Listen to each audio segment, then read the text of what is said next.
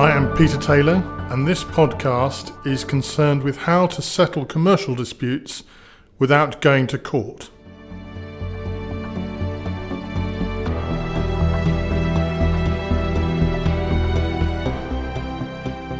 Mediation can hold the key. So, what is mediation and how does it apply to commercial disputes? Mediation is a forum for settlement of disputes in which an entirely independent, specially trained third party meets the parties who are in dispute to help them negotiate a settlement of their dispute. Other common forums for resolving disputes include court proceedings, arbitrations, adjudications of construction disputes, and settlement meetings. According to statistics, disputes which are the subject of mediation have a very strong chance of settlement. The role of the mediator is most commonly as a facilitator of the settlement negotiations. He or she may test and probe the parties on their arguments, but without seeking to evaluate the strengths and weaknesses of the respective arguments. Mediation is often used in commercial disputes as an alternative to expensive court proceedings. It is particularly useful when the parties wish to preserve a relationship which court proceedings might irretrievably damage. By way of example, you may wish to preserve a relationship with your existing customer or with a supplier with whom you have a dispute. Solutions which the commercial parties might agree in a mediation can also be much wider than the limited outcomes which a court could order. Courts will generally look backwards and order damages or financial recompense for a breach of duty or breach of contract which has occurred in the past. Mediation, one can look forward to a solution that would work for both parties and preserve a working relationship if that is desirable, or find another solution or range of solutions which work for the parties involved in the dispute.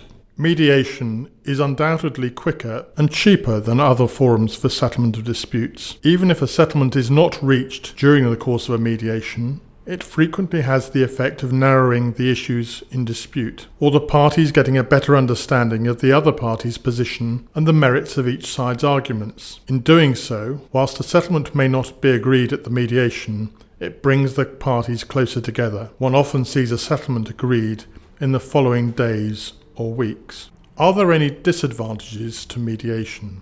In practice, there are few adverse consequences of mediation.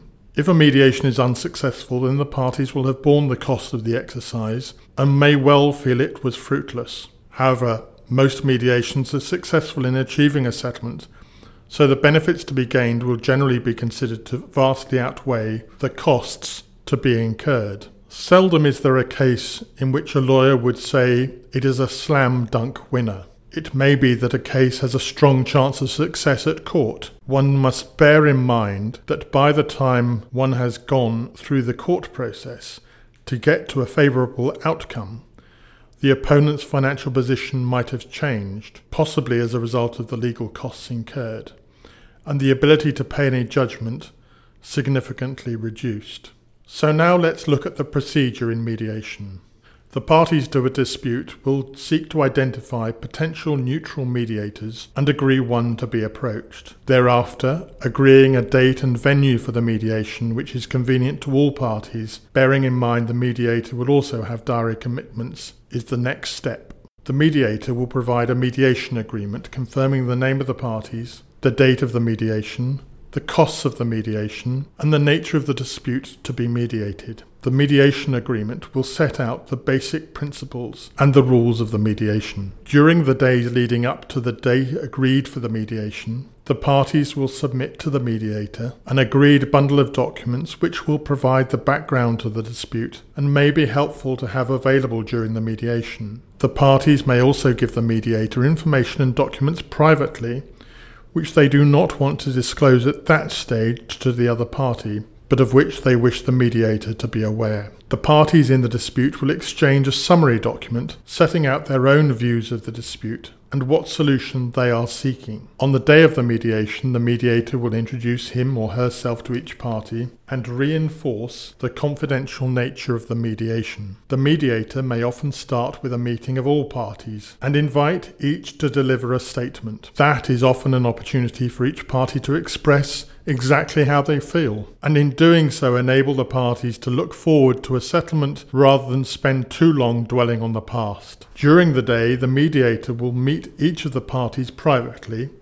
and discuss the dispute, aspects of it, challenge stances being taken, and seek proposals for settlement to put to the other party or parties. It is important to bear in mind that the messages that are communicated to the mediator in those private meetings remain confidential with the mediator. Information or proposals will not be passed to the other party by the mediator unless he or she has the express permission of the party with whom the mediator has been having those private discussions. Invariably, there is an element of shuttle diplomacy involved, but eventually the outcome that is sought is a terms of settlement which both or all parties can agree. If the parties agree terms of settlement, then the parties and their lawyers will draft a settlement agreement prior to the parties agreeing and signing it. At that stage, and only at that stage, does the settlement become binding on each party.